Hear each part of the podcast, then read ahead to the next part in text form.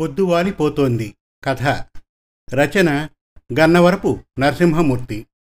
కథాపఠనం మల్లవరపు సీతారాం కుమార్. సంధ్యా సమయం. సూర్యుడు పడమరలోకి జారిపోతున్నాడు. పడమటి ఆకాశం ఎర్రగా కనిపిస్తూ సూర్యుడికి వీడ్కోలు పలుకుతోంది. నేను వీధివాకిట్లో నులకమంచం మీద పడుకున్నాను. పైన ఆకాశంలో అప్పుడే కనిపిస్తున్న చుక్కలు మెరుస్తున్నాయి. వీధిలో పశువులు ఇళ్ళకు వెళ్తూ ధూళిని రేపుతున్నాయి. అవును ఇప్పుడు గోధూళి వేళ అయింది. ఈ పదానికి చిన్నప్పుడు నాకు అర్థం తెలిసేది కాదు. తెలిసేసరికి నేను వృద్ధుడినైపోయాను మా రైతు రాములు నా మంచం కింద దుడ్డుకర్ర మంచినీళ్ళ సీసా విసనకర్ర పెట్టి వెళ్ళిపోయాడు. రెండు సంవత్సరాల నుంచి నా దినచర్య ఇదే. నా భార్య శ్యామల నన్ను వదిలి వెళ్ళిపోయిన దగ్గర నుంచి ఒంటరిగానే ఇంట్లో గడుపుతున్నాను. ఇద్దరు కొడుకులు అమెరికాలో ఉంటున్నారు. శ్యామల చనిపోయినప్పుడు వాళ్ళిద్దరూ వచ్చారు. అప్పుడు నన్ను వాళ్ళ దగ్గరికి రమ్మని చెబితే నేను వెళ్ళనన్నాను. దాంతో వాళ్ళు కోప్పడి మా రైతు రాములు కప్పజెప్పి వెళ్ళిపోయారు. నేను పదవి విరమణ చేసిన ఉపాధ్యాయుణ్ణి కాబట్టి పింఛను యాభై వేల రూపాయలు వస్తోంది. పదెకరాల పొలం ఉంది. డబ్బుకి ఏ ఇబ్బంది లేదు. కాకపోతే తోడు లేదు. ఒంటరి జీవితం. ఇలా ఎన్నాళ్ళు గడపాలని నా బాధ. ఆలోచనల్లోంచి తేరుకున్నాను. పడమర దిక్కువైపు మళ్ళీ చూశాను. నా జీవితం కూడా పడమర దిక్కుకి చేరుకుంది. అంటే సంధ్యా సమయం అన్నమాట. అస్తమించడానికి ఎదురుచూసే సమయం. నేనెక్కడో చదివాను. పొద్దు వాలిపోతోంది అని. నాది కూడా అదే స్థితి. ఆలోచనలు మళ్ళీ ఉక్కిరి బిక్కిరి చేస్తున్నాయి. ఒంటరితనాన్ని వెంటబెడుతూ ఉంటాయట ఆలోచనలు. రాను రాను ఆకాశం నల్లబడుతోంది. చీకట్లు కమ్ముకుంటున్నాయి. ఊరు సద్దుమణుగుతోంది. ఒకప్పుడు మా ఊరు ఎంత బాగుండేది? ఎవ్వరంలో సాయంత్రం ఏటి ఒడ్డున వాలీబాల్ ఆడుకుని ఇంటికొచ్చేసరికి అమ్మ కమ్మటి భోజనాన్ని పెట్టేది. యవ్వనం కాబట్టి ఆకలి విపరీతంగా వేసేది. అందుకే ఆ భోజనాన్ని ఆవురావురమంటూ తినేసి వీధిలోకి బాతాకాని కోసం వెళ్ళిపోయేవాణ్ణి. ఊళ్ళో మా కామేశం మాస్టర్ గారింట్లో మళ్ళీ మా బ్యాచ్ అంతా గుమికూడేది ఎన్టీఆర్ గొప్పంటే ఏఎన్ఆర్ గొప్పని కృష్ణా డేరింగ్ హీరో అని చాలాసేపు సినిమా కబుర్లు చెప్పుకునేవాళ్ళం. ఇంతలో మా మరో స్నేహితుడొచ్చి పక్క ఊరి టూరింగ్ టాకీస్లో బొమ్మ మారిందని చెప్పడంతో ఆ సినిమాకి డబ్బులు ఎలా సంపాదించాలోనని ఆలోచనల్లో పడేవాళ్ళం. ఆలోచనల్లోంచి మళ్ళీ బయటపడ్డాను. తలగడ సర్దుకొని ఆకాశం వైపు చూస్తూ పడుకున్నాను. కానీ కళ్ళు మూతలు పడ్డం లేదు. నక్షత్రాలు మెరుస్తూ జీవితం క్షణభంగురం అని గుర్తు చేస్తున్నాయి. నెల క్రితం దాకా నా సహాధ్యాయి వెంకట్రావు ఈ సమయంలో నా దగ్గరకు వచ్చేవాడు. మా పక్కిల్లే వాడిది. వాడు వాడి భార్య ఉండేవారు. వాడి పిల్లలు బొంబాయిలో ఉండేవారు. మా అగ్రహారంలో మా వీధికి మంచి పేరుండేది. చాలామంది ఉపాధ్యాయులం ఉండేవాళ్ళం. వెంకట్రావు బాగా జాతకాలు ముహూర్తాలు చూస్తాడు. నాకు పురాణాలు కొట్టిన పిండి. అందుకే సాయంత్రం పూట రైతులు మా దగ్గరికి వచ్చేవారు. రాను రాను మాకు వృద్ధాప్యం మీద పడ్డం సమాజం మారిపోవడంతో కొత్త తరం వాళ్ళు మా దగ్గరికి రావడం మానేశారు. అప్పుడు నేను వెంకట్రావు ఏవో కబుర్లు చెప్పుకునేవాళ్ళం. కానీ నా దురదృష్టం వల్ల వాడు నెల క్రితం చనిపోయాడు. వాడి భార్యని పిల్లలు తీసుకెళ్ళిపోయారు. రాను రాను ఒక్కొక్క నక్షత్రం రాలిపోతోంది. అగ్రహారంలోని ఇళ్ళన్నీ ఖాళీ అవుతున్నాయి. అవును నాలాగే మా వీధికి కూడా సాయంకాలమైంది. ఒకప్పుడు నేను చాలా గొప్ప ఉపాధ్యాయుణ్ణి.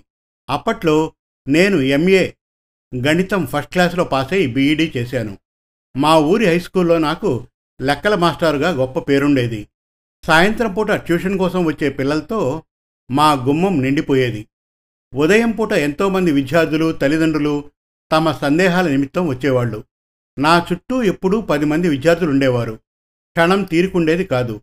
ఎప్పుడో సంవత్సరానికోసారి తిరుపతి వెళ్ళడానికి కూడా సమయం దొరకనంత బిజీగా ఉండేది. రాను రాను సమాజంలో మార్పులు శరీరంలో మార్పులు పదవీ విరమణ ఒక్కొక్కటి నా మీద ప్రభావం చూపాయి. చివరకు నేను శ్యామల ఒంటరిగా ఉండేవాళ్ళం. ఎవరైనా వస్తారేమోనని వీధి వైపు చూస్తూ ఉండేవాళ్ళం. కానీ ఎవ్వరూ వచ్చేవారు కాదు. ఇప్పుడు కొత్తగా సెల్ ఫోన్లు వచ్చాయి. ఖరీదైన ఫోన్ పక్కనున్నా అది ఒక్కనాడు మోగదు. కొడుకులిద్దరికీ రోజుకొకసారైనా మాతో మాట్లాడడానికి సమయం ఉండదు. మేం చేస్తే కోపడతారు అవసరమైతే మెసేజ్ పెట్టమంటారు. వాళ్ళు వాళ్ళ పిల్లల ఫోటోలు అన్నీ వాట్సాప్లో చూడవలసిందే. రాను రాను నిర్ధూమ ధామంలోని ధూళిలా నిశ్శబ్దం పేరుకుపోతోంది. టీవీ ఒకప్పుడు బాగా చూసేవాణ్ణి. కానీ ఇప్పుడు అది విసుగు కలిగిస్తోంది. రాను రాను అన్నిటా విముఖత కలుగుతోంది. మనిషి ఒక్కొక్కటి విడుస్తూ వెళ్ళిపోతాడని ఎక్కడో విన్నాను. ప్రస్తుతం నాది అదే స్థిత. నేను ఉపాధ్యాయుడిగా ఉన్నప్పుడు పిల్లల్ని అమెరికా పంపడానికి లోను పెడుతూ ఉంటే నా సాటి ఉపాధ్యాయులు నన్ను తిట్టేవారు. వాళ్ళని అమెరికా పంపిస్తే నీ వార్ధక్యంలో నిన్ను చూసేవారెవరూ ఉండరు. ఇక్కడే వాళ్ళని నీలాగే టీచర్లుగా తయారు చేయి. నీకు తోడుగా ఉంటారని చెవిలో గూడు కట్టుకుని చెబితే వాళ్ళ మాటల్ని పెడచెవిని పెట్టాను. ఇప్పుడు దాని ఫలితాన్ని అనుభవిస్తున్నాను. నాకు రోజు పిల్లలతోనూ మనవాళ్ళతోనూ మాట్లాడాలని వాళ్ళ జన్మదినం నాడు అభినందనలు చెప్పాలని పెద్ద కోరిక. కానీ అది తీరని కోరికని నాకు తెలుసు. తనకు తీరికున్నా వాళ్ళకుండదు తనకు వయసున్నప్పుడు పిల్లలతో ఆడుకోవడానికి సమయం ఉండేది కాదు. ఇప్పుడు సమయం ఉన్నా వాళ్ళకి లేదు. ఇదే జీవన వైచిత్రి. అప్పుడప్పుడు అర్ధరాత్రి పూట గుండెల్లో నొప్పి వచ్చి మెలకు వస్తుంది. ఊరంతా నిశ్శబ్దం. నొప్పి అని చెప్పుకోవడానికి ఎవరూ ఉండరు. నిశ్శబ్దానికి చెప్పినా అది వినిపించుకోదు. పోనీ పిల్లలతో చెబుదామంటే భయం అడ్డొస్తుంది అన్నిటికన్నా నేను బాగా ఇష్టపడేది స్వేచ్ఛని. ఇప్పుడది లేకపోవడం పెద్ద బాధ. చిన్నప్పుడు బాధ వేస్తే చెప్పుకోవడానికి అమ్మ తరువాత భార్య తరువాత ఇంకెవరూ లేరు. పిల్లలున్నా లేనట్లే. అమ్మ భార్య ఇద్దరూ నన్ను వదిలి వెళ్ళిపోయారు. బ్రతుకుని ప్రశ్నార్థకం చేశారు. మొన్న జ్వరం వచ్చి పెద్దవాడికి ఫోన్ చేస్తే వాడు కోప్పడి నన్ను బాగా తిట్టాడు. నేను మంచులో పడుకుంటున్నానని మందులు సరిగ్గా వాడడం లేదని ఆరోగ్యం మీద శ్రద్ధ పెట్టడం లేదని చన్నీళ్ళు స్నానం చెయ్యవద్దని నన్ను బాగా మందలించాడు. వాడితో నా బాధ చెప్పుకుందామంటే అది జరిగింది. మళ్ళీ ఆలోచనలు ముసురుకుంటున్నాయి.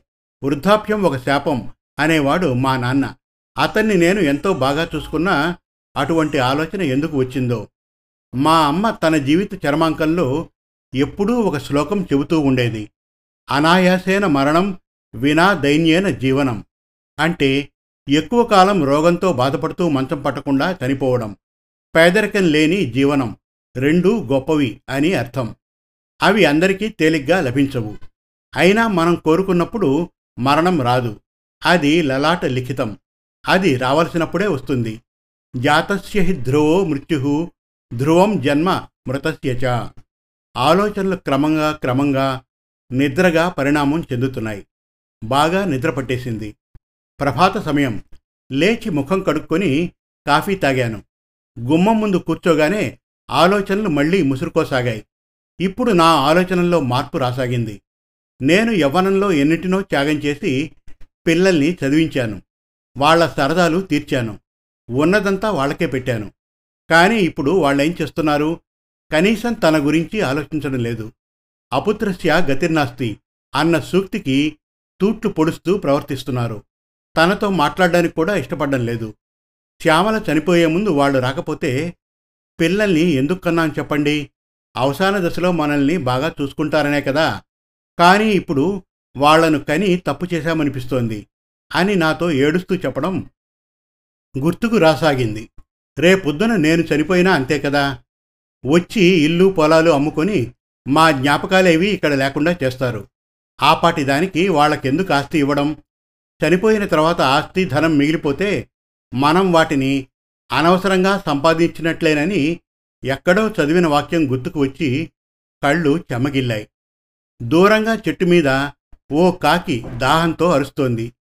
ఈ రోజు నుంచి తను తన కోసం సమాజం కోసం బతకాలి. The sky gets dark slowly. ఆకాశం మసకబారే సమయం. ఆసన్నమవుతోంది. చిరు చీకటి ఆవహించే వేళ ఇప్పుడు నేను ముందుకెళ్ళాలంటే ఒక్కొక్క దీపాన్ని వెలిగించుకుంటూ దారిని తేజోమయం చేసుకోవాలి. ఈ లోకంలో అనాథలకు అన్నార్థులకు ఆపన్న హస్తం అందించాలి. ఒంటరితనాన్ని దగ్గరికి చేరనివ్వకూడదు. ఇక భావి జీవితాన్ని సుగంధ పరిమళంగా మార్చుకుని ముందుకెళ్ళాలి ఈ ఆలోచన రాగానే నాలో ఉత్సాహం ప్రవేశించింది. ఒక్కసారిగా లేచి ఏటికి వెళ్ళి స్నానం చేశాను. స్నానం చేసి బయటకొస్తూ ఉంటే లోకమంతా అందంగా కనిపించసాగింది. చల్లటి మలయ మారుతం నన్ను కప్పేసింది. ఏరుని చూస్తుంటే ఆశ్చర్యం కలగసాగింది. గమ్యం తెలియకపోయినా గలగలా సవడి చేస్తూ కొండలు కోనల్ని స్పృశిస్తూ తన గమనాన్ని కొనసాగిస్తుంది. నేను కూడా ఈ రోజు నుంచి అలాగే చేయాలి. ఇంటికి వచ్చి మా పొలం పండిస్తున్న నలుగురు రైతుల్ని పిలిచాను. వాళ్ళు గాబరా పడుతూ వచ్చారు. నా పదెకరాల పొలాన్ని వాళ్ళ పేర రాయించిన కాగితాలు వాళ్ళకిచ్చేశాను. ఈ రోజు నుంచి ఆ పొలం వాళ్ళదే. దాని మీద నాకు కానీ నా పిల్లలకు కానీ ఏ విధమైన హక్కు ఉండదు. పిల్లలు బరువుని బాధ్యతల్ని మోయడానికి కానీ ఆస్తుల్ని పంచుకోవడానికి కాదు. ఆ మర్నాటి నుంచి పాతిక మంది పిల్లలకు ఇంటి దగ్గర చదువు చెప్పడం మొదలుపెట్టాను. స్కూల్లో పాతిక మంది పేదవాళ్ళకు ఫీజులు కట్టి పుస్తకాలు బట్టలు కొనిచ్చాను. ఇప్పుడు నా మనస్సు ప్రశాంతంగా ఉంది. జీవిత గమ్యం తెలిసింది. చీకటిని తిడుతూ కూర్చుంటే వెలుగు రాదు. చిరు దీపాన్ని వెలిగిస్తేనే వస్తుంది. ఆ పనే ఈరోజు నేను చేశాను. ఇంటికి వస్తూ ఉంటే ఎవరో ఒకరు ఎప్పుడో అప్పుడు నడవరా ముందుకు అటో ఇటో ఎటో వైపు. మొదటివాడు ఎప్పుడు ఒక్కడే మరి. మొదటి అడుగు ఎప్పుడు ఒంటరే మరి. వెనక వచ్చు వాళ్ళకు బాట అయినది అన్న పాట గుర్తుకు వచ్చి నన్ను ప్రశాంతత ఆవహించింది. సమాప్తం. మరిన్ని చక్కటి తెలుగు కథల కోసం కవితల కోసం వెబ్ సిరీస్ కోసం మన తెలుగు కథలు డాట్ కామ్ విజిట్ చేయండి.